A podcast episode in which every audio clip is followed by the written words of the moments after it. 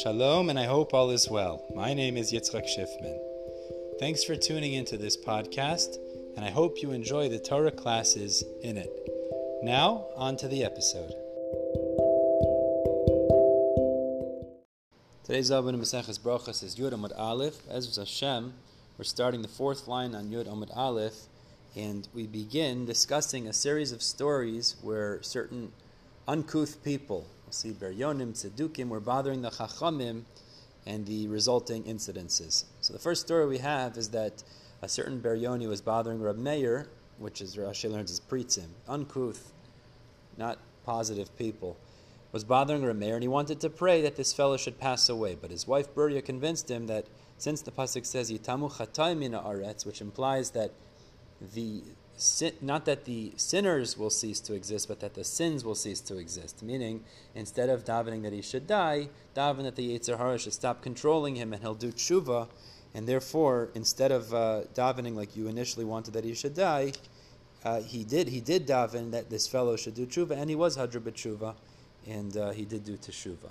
Gemara goes on discussing Beruria, the wife of Reb Meir, that she was being bothered by a certain Sidduki based on a pasuk that implied Yerushalayim was barren, but she explained the pshat in the pasuk is as opposed to Edom, which bears children that would go to Gehenim, Yerushalayim was barren of those children because Yerushalayim, the Jewish people, would not be born to go to Gehenim.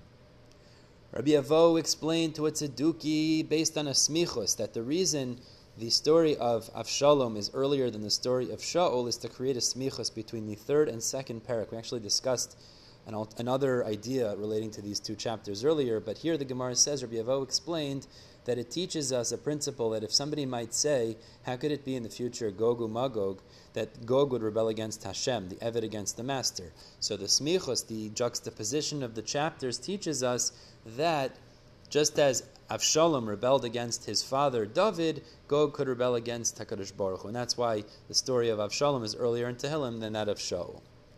Moving on now to the second section, now we're really going to focus on chapters Kuf Gimel and Kuf Dalet in Tehillim and the observations and shiros that David made as elucidated by these chapters. So the first point the Gemara says is that David HaMelech sang five shiros corresponding to five realities that he observed. Rashi learns when Ruach HaKodesh was shora on him.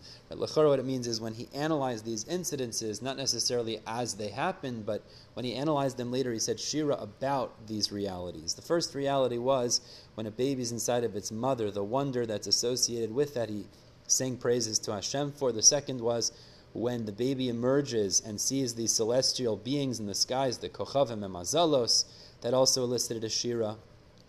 The third is when a baby is nursed from his mother's breast, which is a tremendous thing.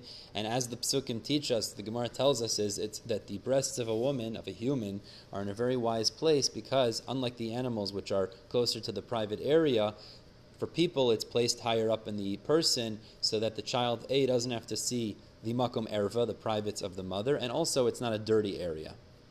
Number four, the fourth shira that David HaMelech said was when he saw the downfall of the wicked, and the fifth when he analyzed the day of death. Rabbi Shimon Pazi explained, based on a conversation, that when it says in that in that chapter, "Ein sur ke'alekenu," pasuk tells us, "Ein sur ke'alekenu." Um, actually, in Shmuel Aleph, "Ein sur ke'alekenu," that there's no artist like Hashem. What does it mean? It means that just a person can only create a a picture, but you can't actually create life within life. But HaKadosh Baruch Hu can put a baby inside the mother. Ein tzayer kelekenu. There's no artist like Hashem. And ein biltecha is interpreted as ein lav leisecha, as nothing will outlive you. Meaning, unlike a person, we create some sort of a reality in this world, and it outlives us. You create a big building, and we pass away before it uh, it breaks down.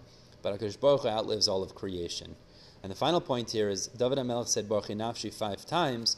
And the Gemara explains, Rishon Pazi explains, that there are five similarities between Hashem and our neshama, and it's appropriate, therefore, that our neshama should praise Hashem in this world where the similarities, meaning because of the similarities that exist. The final section over here is the discussion of Hashem being considered Pesher Davar, the one who creates a uh, resolution to the matter. And the story is brought in regards to Yeshaya and Chizkiah. Now, Chizkiah and Yeshaya had a bit of a standoff. There was a message that Yeshaya was to communicate to Chizkiah the king, but Yeshaya was the Navi, and each one felt it was only appropriate that the other should approach him. So they wouldn't approach each other, and Hashem was Pesher Dover. He created a resolution that he made Chizkiah sick. So Yeshaya had a good excuse to visit him, which was Bikur Cholim. And he explained to Chizkiah that the reason he's going to be sick and he's actually going to die is because he wasn't involved in Periya he didn't have children. So Chizkiah said, The reason I didn't is because I had Ruach HaKodesh saying my children would be wicked. Nonetheless, Yeshaya said, That's not your business, that's the secrets of Hashem, but you have a mitzvah of Periya Verivia. So Chizkiah suggested, If I marry your daughter, maybe the zchuyos of myself and you, because they were both very righteous people, would prevent this from ending up happening. Now, ending up ended up being that he had Menashe, it was a very wicked son, actually, but his his his uh, resolve was based on the fact that he said, "Afilu cherev chadam unachas al tzavar shaladam al al yimna atzma min arachamim." Means even if a person is in the most desperate of situations, he should still pray, he should still try. So he went through with it. Unfortunately, the reality was he had a son like Menashe, but uh, he did what he needed to do. And really, we're stopping the bottom of Yudam Bey, um, Yudam Aleph, but this story continues on to Yudam Beis. But as Hashem will pick up tomorrow discussing this incident. In the meantime, everybody have a wonderful day.